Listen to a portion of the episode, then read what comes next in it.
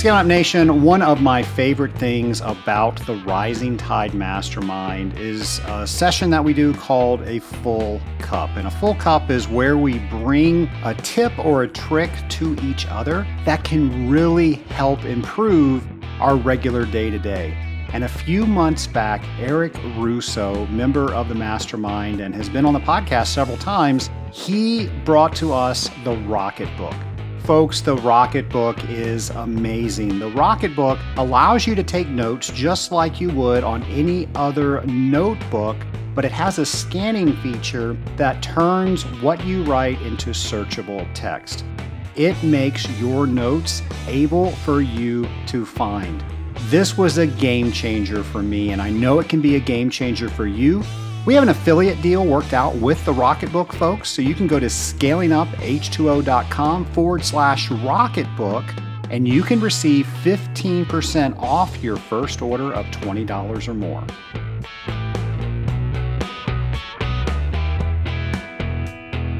Welcome to Scaling Up, the podcast where we scale up on knowledge so we don't scale up our systems. My name is Trace Blackmore. I get the privilege of hosting your favorite water treatment podcast, Scaling Up H2O. Nation, I know you are ready to get back to normal, and there are so many organizations out there that are having their conventions in person. One of them that's coming up, it's right around the corner is the Water Quality Association, WQA. They are having their convention and expo July 28th through 30th in Las Vegas. If you are interested in attending this, you can go to WQA.org and you can attend that conference in person. They are also doing a virtual experience so if you are wanting to attend but cannot for whatever reason, you can still get great information from the virtual experience. So again, that's WQA.org. You can find out everything you want to know about that. Another convention that's going to be in person is the Association of Water Technologies is having their convention and expo September 22nd through 25th in Providence, Rhode Island. They are not doing a virtual experience. It is just going to be in person. And if you are a business owner, you probably want to get there one day before because on September 21st, they are doing their business owners meeting. And this is something that if you own a business, you definitely want to make sure that you attend. Folks, it's so good that things are getting back to normal. We're getting a lot of the vaccines out there. People are feeling better about attending conferences in person. And I don't know about you, but I miss seeing all of you last year. It is so good to be able to get back to normal and see all of the wonderful people out there in the scaling up nation.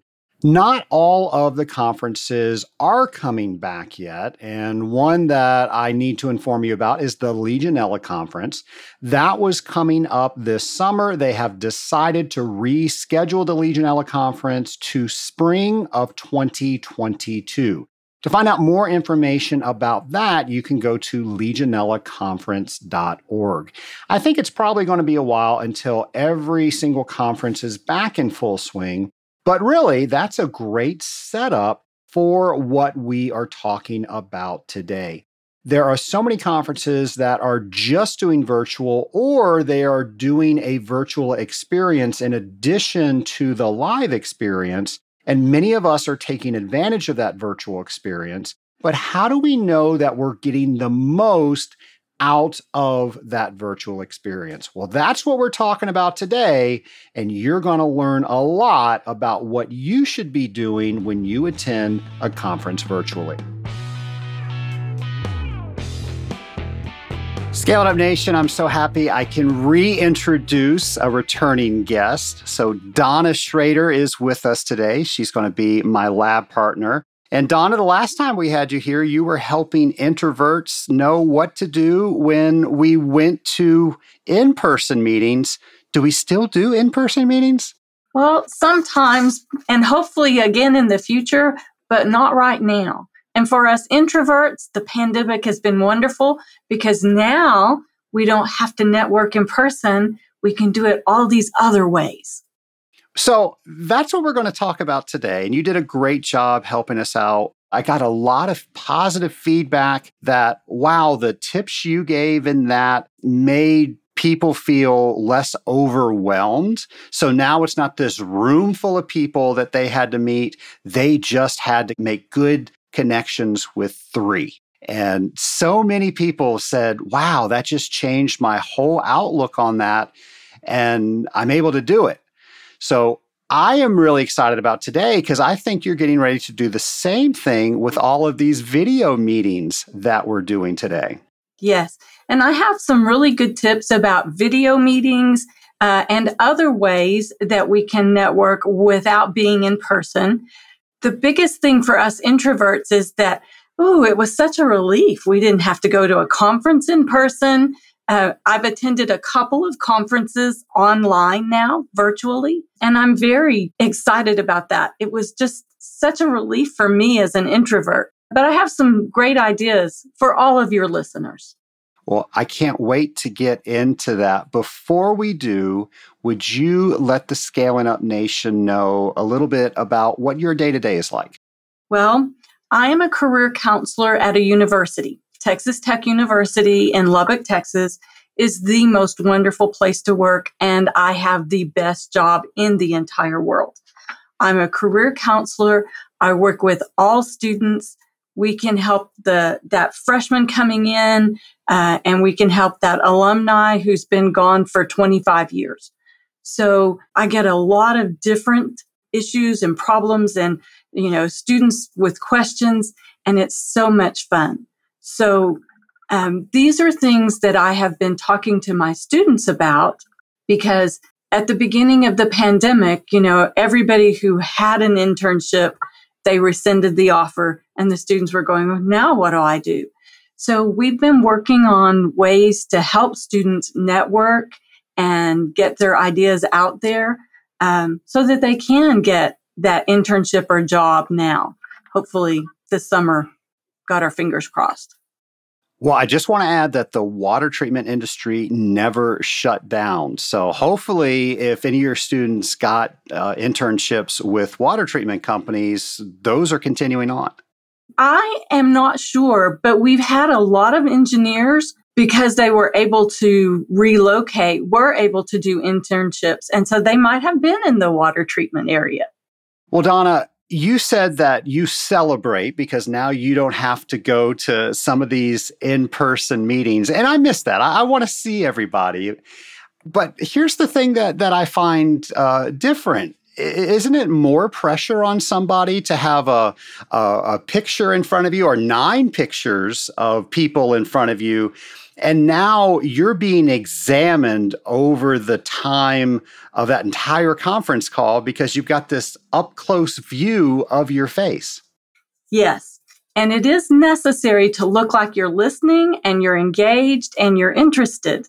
So if it isn't interesting or engaging, you're going to have to learn to act. But the nice thing about that is there are always going to be those three or four people who will actually carry the conversation. And if you feel like, oh, I can't interrupt, you can always type it in the chat. Zoom is wonderful. You type it in the chat, everybody gets a notice that there's something in the chat. And then hopefully the person who's in charge of the meeting will say, Oh, well, Donna just asked a question in, in chat. Donna, would you like to announce that to everyone? And that way I have interrupted and I'm getting to interact without me having to just talk over someone until they give up and let me have the microphone. And sometimes that never happens. yes. I've been on those meetings. I'm sure you have too. Donna, let's say you're checking your inbox and somebody sends you an invitation for a digital meeting, a Zoom meeting. What's the first thing we should do? Well, you're going to need to make sure that what they're seeing behind you in that Zoom meeting is something pleasant to look at. I'm looking at Trace's background and he's in his office and it's beautiful and it's well kept and, you know, it's nice and neat and it's something pleasant to look at. He can see me as well and I'm not quite as uh, neat and tidy as he is. Oh, you've got some great stuff in the background there. Yes, I do. But we want to think about what they can see behind you. And uh, there is a great YouTube video that only takes a few minutes to watch. And the young man goes through lighting and background and uh, audio and all of that. And so it's really uh, a good thing to to see what is appropriate. And I know that there are fake backgrounds that you can choose. Some of them work better than others.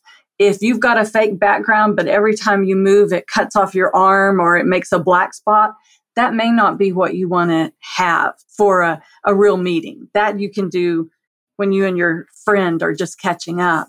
But you need to look at the camera. You have to make eye contact. And to do that, you have to look at the camera. It feels so much better for me to look at Trace's face on my computer but I'm not making eye contact with him when I do that.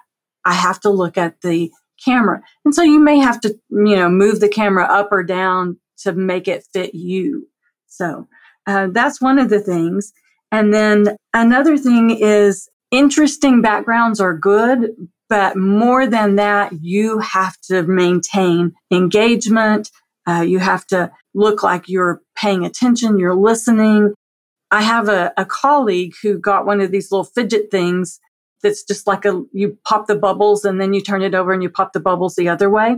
And she said she uses that because when she gets bored, she stops listening. So this, having her hands, giving her hands something to do, she's able to pay more attention and be more engaged.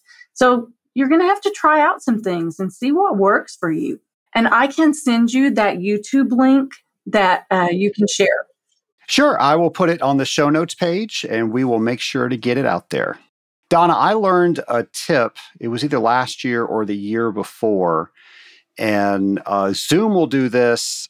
I'm not sure how to do it on Teams or, or WebEx, but if you hover over your screen, there are three little dots that will pop up. And if you click on the three little dots at the very, very, very bottom, it says hide self view. And that will take away your picture. And uh, I host mastermind calls every week, and we try to encourage people to do that. It is amazing how that changes the dynamic of the meetings. Is that something that you do? It's not. I knew that it existed, but one of the things that I do is webinars. And with a webinar, I know that there are people listening, but I can't see anybody. Those are in GoToWebinar.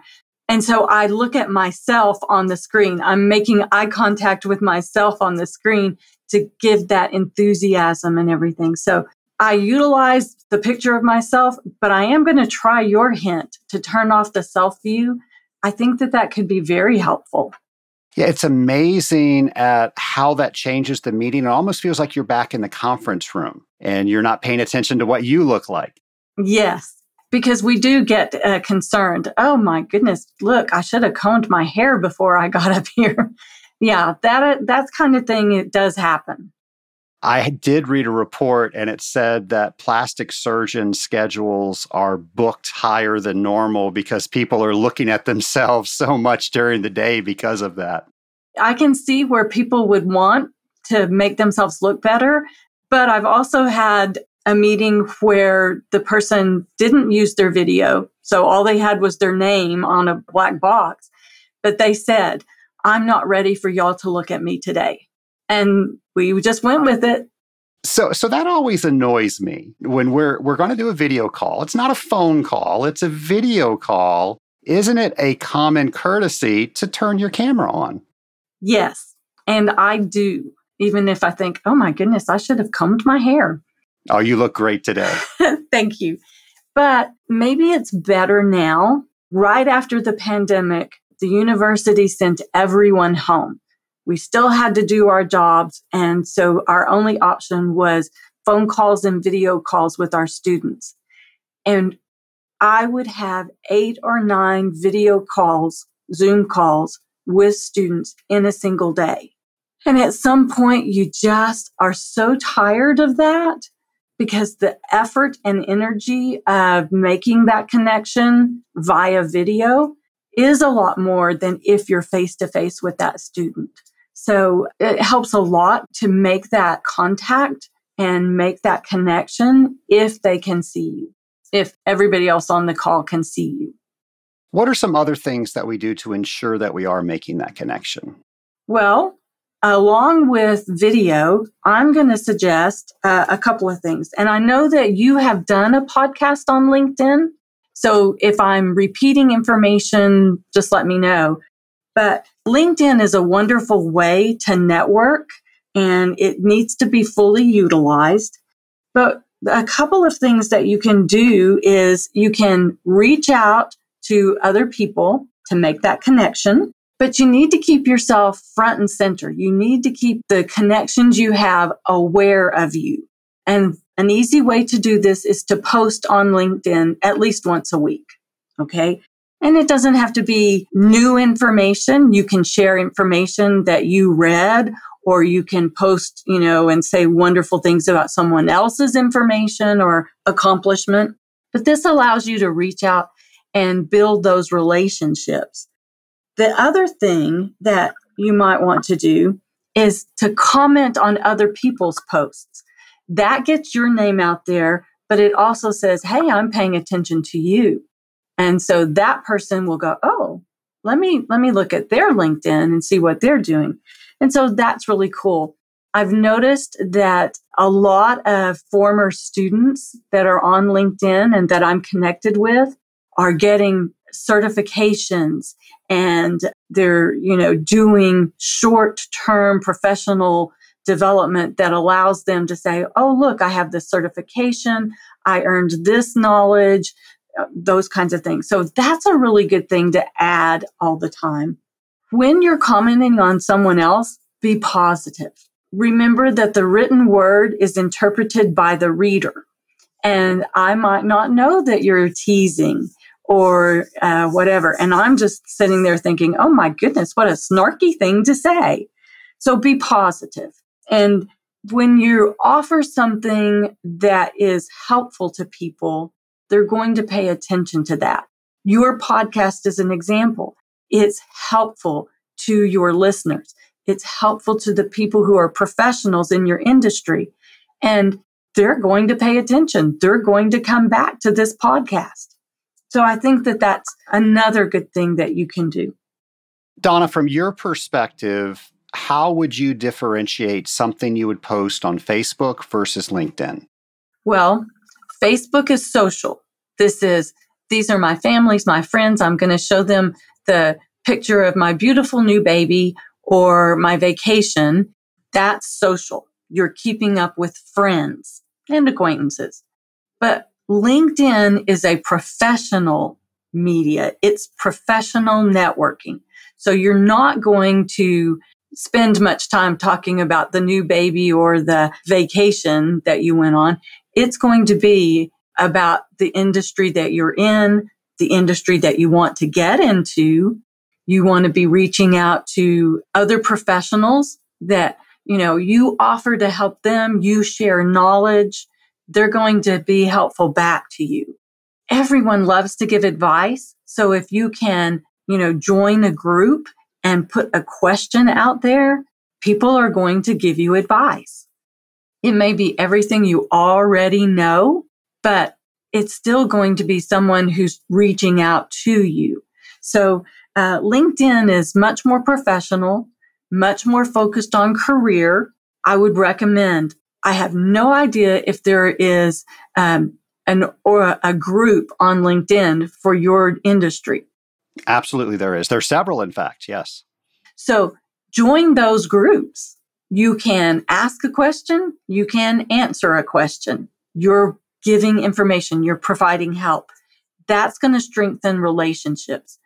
But if there's not a group out there that is exactly like what you want, LinkedIn offers you a way to start a group. What a great thing to do. You start the group, you're letting other people come and join. And, you know, now you're the expert with the knowledge that they want. And so that's, that's also a wonderful thing. Set yourself up as the expert. That's a great recommendation. A couple of weeks ago, we actually started a group. Uh, it, it, happened within our mastermind group. Several people are studying for the certified water technologist examination. And they said, We wish that there was a group that we could ask questions to. Well, we created one.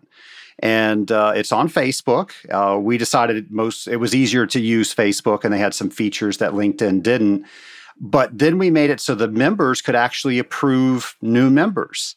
So they're allowing other people into the group and they're getting, they'll say, if I get a question like this, what are the different things that I should consider in answering it? And it's just amazing some of the dialogue that's going on there. So, exactly what you're talking about is happening right now around an exam of all things.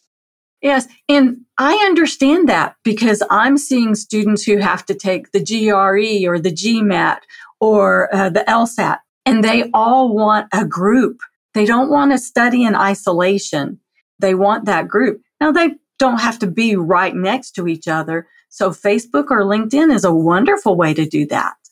Yeah, and it creates that community. And now everybody can celebrate when that person passes the examination. In fact, one of the require it's not a requirement, but something that we ask people to do when they join is put the date of when they've scheduled to take the examination so we can all root them on and make sure that we're giving them support. Oh, I love that. That is so wonderful. So, and speaking of that, it's called the CWT study group. So, if, if you're studying for that examination, go out on Facebook, you can find that. And I encourage everybody, it, even if you don't want to join the group because you're not ready for that exam, you still can be looking at, you know, the dialogue, the information that's been passed on. You can see that people have been successful taking that exam. And that's always helpful other people are able to do this, I can too. So, this is all about making sure that we are making those connections even when we can't get face to face. So, we've attended the digital meeting, we with our camera on, I'm going to add. then we've connected to some new people that we've met. Maybe we did some some chatting on the video conference, uh, and then we connected with them on LinkedIn maybe we shared some information with them or, or joined uh, or they told us about a, a chat room that we could join what are some other things we can do well one other thing for linkedin that i think is really cool is that you can write articles and get published on linkedin and that's a whole lot easier than trying to get published in trade journals or uh, scientific journals, those kinds of things. So if you are a really good writer and it doesn't have to be a long article, but you can, you know, write an article and publish it on LinkedIn. That's going to bring other people to you. So, you know, basically, if you uh, are a good writer, write it, edit it yourself, and publish it. And if you're an adequate writer, then, you know, find someone who is a good editor and proofreader and get them to proofread your articles before you upload them. But I think that that's also a really helpful thing for LinkedIn. Now, my thing is how to connect with that person directly. And you can do that on LinkedIn, but I like the idea of email and snail mail an email, everybody gets so many emails. And because everything is virtual now, you're probably getting even more emails. And so I say, send a letter in the US Postal Service because it's wonderful to walk down the driveway, open that little mailbox and find a real letter in it. Something that isn't junk and isn't a bill. And that's just exciting. And it doesn't have to be long. You know, you can write a little note. You know, I'm just thinking of you, or I really appreciate the help you gave me on studying for the exam. I wanted to let you know that I passed, or whatever it is.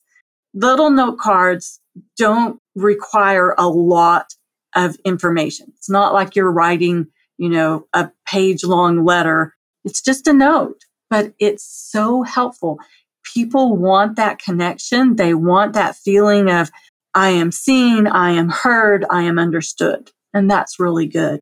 Donna, I want to share with you. I was with a really good friend of mine and I was talking with his son, and his son applied for a job. Of course, other people applied for this same job, and I was asking him how the interview went. And it sounded like just every interview that that interviewer was was given that day and i was asking you know did he make himself stand out at all? And he, really nothing was uh, out of the ordinary that he said and he said well maybe i messed up. How how can i fix that? And i suggested he write a thank you letter and he thought that was ridiculous because what millennial writes a thank you letter and puts a stamp on it and all of that stuff but he did it he got a call back and the reason he has that job is because he was the only one that did something a little bit different. And what that was is he took time to write that thank you letter, put the address on it, put a stamp on it, take it to the post office. And then that person looked at that and that made his application stand out where it didn't before. He got that job because of that thank you letter. Yes, I agree. That is so wonderful because it is what I tell students all the time. Yes, you can send that thank you email, but everybody gets lots of emails. But we very rarely get a note through the mail that's just addressed to us. And that really does make a difference. It makes the interviewer, the hiring manager, it makes them understand this person is doing that extra step. If they'll do that to get a job, they're going to do that in the job. And I think that's really important. I love getting mail. I love getting thank you notes from students who got a job. My New Year's resolution this year, and the only one I've ever been able to keep, is that I will write a note and put it in the mail to someone every week. I love that. So at the end of the year, I will have sent out 52 notes and I've got a list of people you know, and some of them show up more than once. So my in-laws show up more than once. I write them notes more often. but it's it's just a, a way to connect and writing is going to become a lost art if we don't if we don't encourage people to continue that. So I'm a big proponent of handwritten, put it in the mail, use a stamp. For the price of a stamp and a little bit of time, you have made a connection that no one else will have made. That's great. And I'm sure when we are either writing the email or we're writing the letter, there are certain things we want to put in those letters. There are certain things we want to leave out. What are they? Well, if you're writing a, a thank you note after a job interview, let's say you got interviewed by three different people. Well, you're going to have to write each of those three people a thank you note. That's why those little note cards are wonderful because you have such limited space. And then you have to say different things to each one of them. So immediately after the interview, when you've left, go out, sit in your car and write down. So Mr. Smith talked about this and Mr. Jones talked about this and Ms. Johnson talked about this. So now in your thank you note, you're going to say, um, I'm very interested in your uh, opinion of whatever Ms. Johnson talked about. I'm very excited about the opportunity of working with you at the name of the company. If you have additional questions, please feel free to contact me. And then sincerely, blah, blah, blah. One thing you never want to say is, I really messed up my answer. And so let me tell you what I should have said. You don't want to say that. But what you do want to say is, I remember your question about, and I'd like to add this to my answer. So you're not saying you answered it wrong. You're not saying, boy, did I screw that up. You're saying, I want to add to my answer. And then you can add what you should have said in the, in the interview or make it more pointed, focused, whatever. But, you know, it's a sentence or two. And you're not saying you did badly. You're just saying, I'm going to add this to my answer. When we're just trying to strengthen that connection that we're, we just met on maybe a video conference for a virtual convention, what should that note look like? that note is where you are going to offer help. That's where you're going to say to them, I really enjoyed meeting you at the conference. You've got to, if, if you just interviewed, they're going to remember the interview. But at the conference, they may have talked to hundreds of people. So you've got to remind them who you are. And so I really enjoyed our conversation at the blank blank conference in uh, Atlanta. It was really, you know, important to me to make some connections and, and networking. So I wanted to provide this article that I found that might be helpful to you. Or I found this interesting article and I wanted to share it with you. Anything like that. When we offer help, when we bring people into the idea of, I can help you, and then they want to help us back. People love to help and people love to give advice. So, you know, when you're asking, you can ask a specific question. You can say, tell me how I should have answered this question on the certification exam. But you can also ask something much broader. What advice would you give me as someone just starting out? And now they're thinking back, oh, yeah, when I started out, I wish I had known. Or nobody told me that I would have to do this in order to get the job I have now. So they're thinking back to their own lives and giving you really good, concrete information. I brought up at the top of the show how you were helping so many people where they didn't have to focus on the entire conference. They just focused on three people or three people a day. What is that same type of advice? How does that boil down to when we move it to a virtual platform? Well, depending on how long you're on that virtual platform, because if you're in a face to face conference, you're there all day long, going to different sessions, listening to different speakers. And every time you sit down, you're probably sitting next to a new person. And there's, there's a neat way to make that connection. But on virtual, that's going to be something that may be very, very individual for the person because you've got to make that connection and then build on that connection. So it may be much more difficult to do that in a virtual conference. So if you say, I'm going to meet three people and I'm not leaving till I do, you may still be there when everybody else is logged off. But, you know, if you can utilize the chat, if you can say, Oh, could we talk offline and then email that person? it's going to be a little more natural, but everybody's going to have to figure it out. The virtual conference I went to, uh, the only time we actually saw anyone else was the person who introduced the speaker and the speaker themselves. And so we weren't hearing or seeing any of the other people who were also attending. That makes it much harder. So that's when you can utilize chat to ask a question. If somebody answers your question in the chat, now you've got somebody that you can reach out to and say, Hey, let's talk about this. Would you mind, you know, could we do a, a, a Zoom meeting ourselves later or a phone call and b- move it off that platform? I'm not sure what's the best way. I think everybody's going to have to figure it out for themselves. But there are other ways to network when you can't be face to face. So if you're utilizing all of those, I think you're going to be fine. Donna, you mentioned earlier that the reader gets to decide which tone they're going to read your letter in. Are there certain ways we can ensure our tone is taken more in the way that we intend it to be read?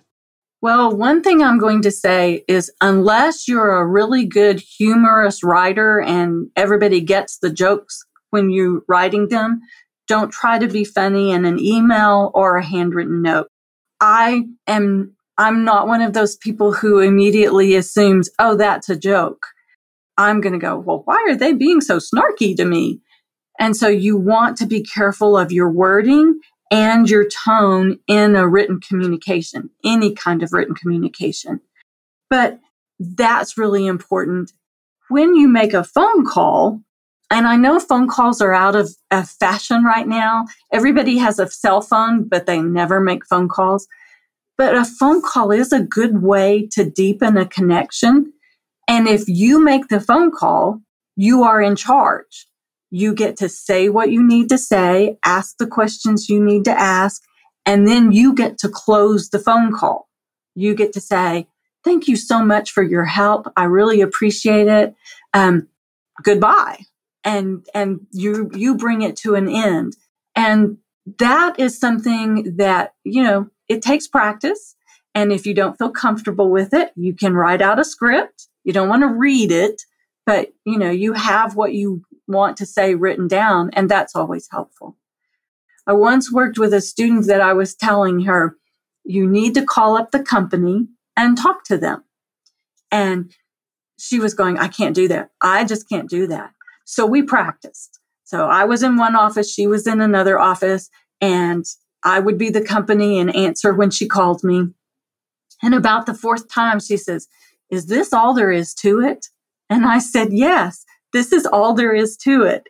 And she said, I can do this. And it just took practice. But for her, phone calls were just out of the norm and she couldn't imagine what am I supposed to say? And it's not that hard. I've seen so many misunderstandings because somebody said something in a four word text and then somebody texts back and then they text back. It would have been so much simpler and so much easier, so much more efficient if they just picked up the phone. Yes, I agree. And I don't mind phone calls because for the most part, I'm anonymous. You know, they may recognize my name or know where I work, but for the most part, I'm anonymous. They're not going to remember me. And so you can ask those questions. And if you get the gatekeeper, the receptionist, just make that receptionist on your side. I'm calling because I need some advice. Is there someone in your organization who would be willing to talk to me for about 15 or 20 minutes, give me some advice about this?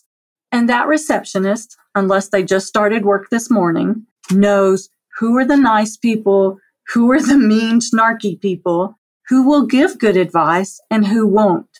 And if you get that receptionist on your side, then they can help you. They can help you find the right person to talk to. And then with every phone call, the last question you're going to ask is, who would you recommend that I speak to next? And now you have a referral. Mr. Smith at XYZ suggested that I contact you, Mr. Johnson at ABC. And so now you have a referral, and that does make a lot of difference for people. It's a lot easier to talk to someone who says, We have this connection through someone else than it is to make that connection with nothing else. I'm a stranger calling you on the phone. That's a great point. Donna, if you could just get one point across today about networking in a virtual world, what would it be? It's harder now, but it's also easier because we're not trying to walk into that room full of people at the conference. But you have to set goals and you have to meet those goals.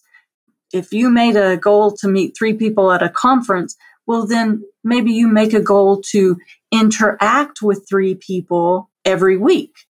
You send them a, a, note or you send an email or you respond to their post on LinkedIn. But everything you're doing is building that connection, making them feel like you're a person that they know and understand. That's the biggest thing, I think, for networking right now. Well, this has been very helpful. Uh, you've given me a couple of links and some tools. I want to make sure all of those are on the show notes page so listeners can go straight there and refer to the material that you mentioned. Last time you were here, I asked you my standard lightning round questions. And I thought this time we would wrap the interview up. I would do something a little bit different. So you prepare students each and every day for those interview questions to make sure that they are, are showing their best selves, to make sure that they're answering the questions properly. What are the top interview questions that people should be prepared to answer? Oh, the tell me about yourself is the number one because everyone starts with that. And then the next question the interviewer asks is probably going to be based on what you told them in the tell me about yourself. So make sure that in that you are telling the interviewer information that you want that next question to be. What you know and what you can do for their organization, why you want that job, why you want to work for them. Those are really good information because then their follow up question is, Oh, well, tell me more about. And, you know, now you're guiding the interview in the direction you want it to go. So, as an employer, what's the question I should be asking to everybody I interview? I think that you need to ask a question that lets the interviewee tell you what they know. It can be something very specific or it could be something very broad, but you want them to be able to answer the question. So a lot of times we use behavioral questions because past performance impacts future performance. So you ask a question. Tell me about a time when, and then they have to tell you a story. How did you resolve this kind of situation? Or uh, what would you do in this kind of situation? And that's, those are wonderful questions. But interviewees need to be prepared with what are your strengths? What are your weaknesses? The person who's being interviewed can have numerous strengths, but they only get to have one weakness. And we don't want to focus on the weakness. We want to focus on what I'm doing to overcome that or how I overcame that in the past. So a lot of students will start, well, my biggest weakness is no, you don't have a big weakness. You have a little tiny weakness and it's something that you're overcoming. So one weakness, and lots of strengths. What's the funniest story you've ever heard from a student coming back from an interview? Well, they all feel like they did really well. And then they're just devastated when no one calls them back or offers them the job. But a lot of students, they have really, you know, different experiences. So we work a lot with the Agricultural Sciences College and um, I had a student, it was a class assignment. So he's sitting in my office and he just can't sit still. And I finally said, okay, you told me that you've had lots of interviews. So what's going on? You can't sit still. You can't think of answers. And he said, I have had lots of interviews, but they've all been out leaning against the fence looking at the cows. and I said, I'm sorry, I have no fence, but you've got to get better at being in an office. I said, because they're not all going to hand you, walk out to the fence and watch the cows with you. So he had another couple of interviews and he did very well. When he got his job, he said, thank you so much. And uh, it's fun. It's, it's wonderful to have those kinds of of experiences and to be able to help the students. Well, Donna, it's wonderful to have you on the show for a second time. Thank you again for helping the Scaling Up Nation learn a little bit more about what they can do better in networking in a virtual world. Thank you for the opportunity. I have enjoyed being here. Nation, Donna is one of the nicest people I know.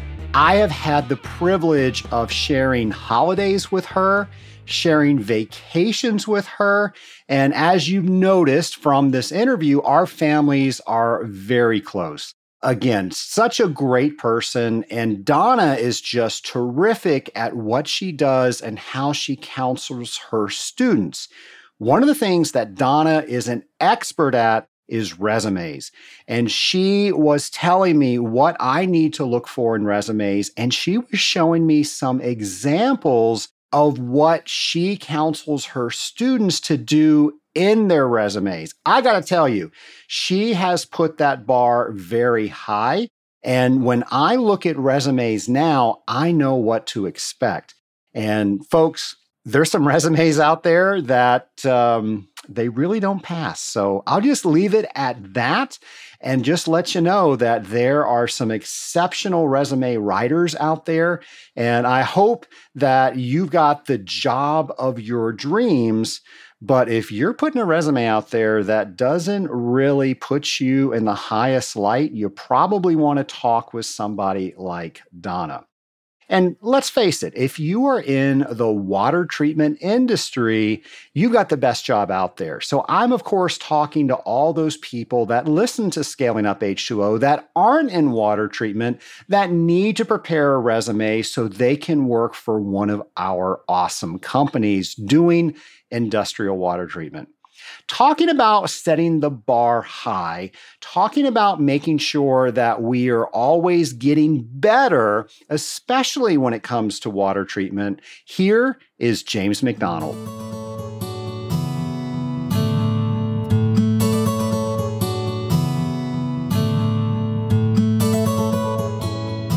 Hello, Scaling Up Nation. The next James's challenge as we grow as an industrial water treatment professional drop by drop is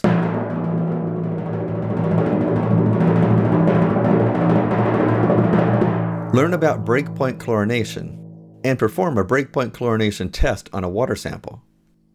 What is meant by breakpoint chlorination? Do you have water sources with ammonia in them? And do you even know?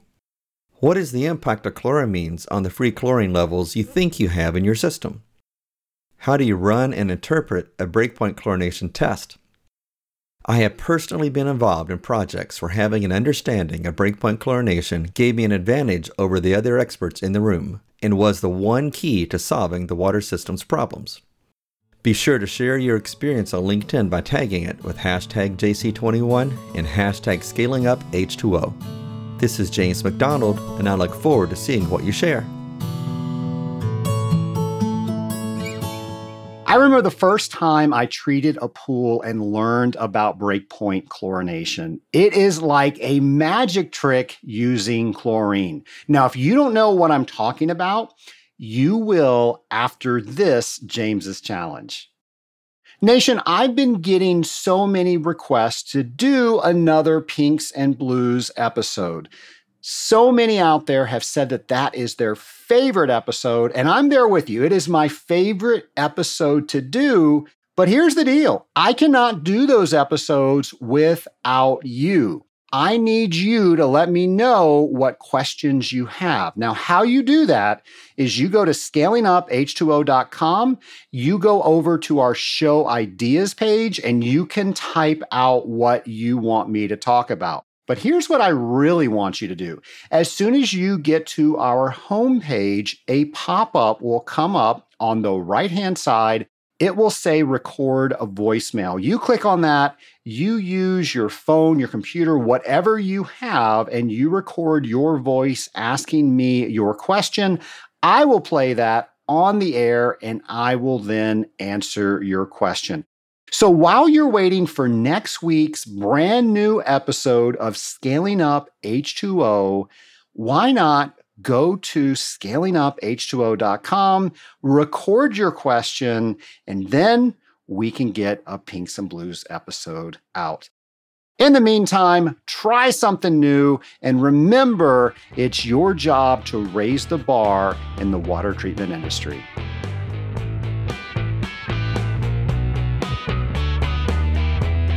Why do we call our mastermind the Rising Tide Mastermind? Well, I know you've heard me say before a rising tide raises all ships.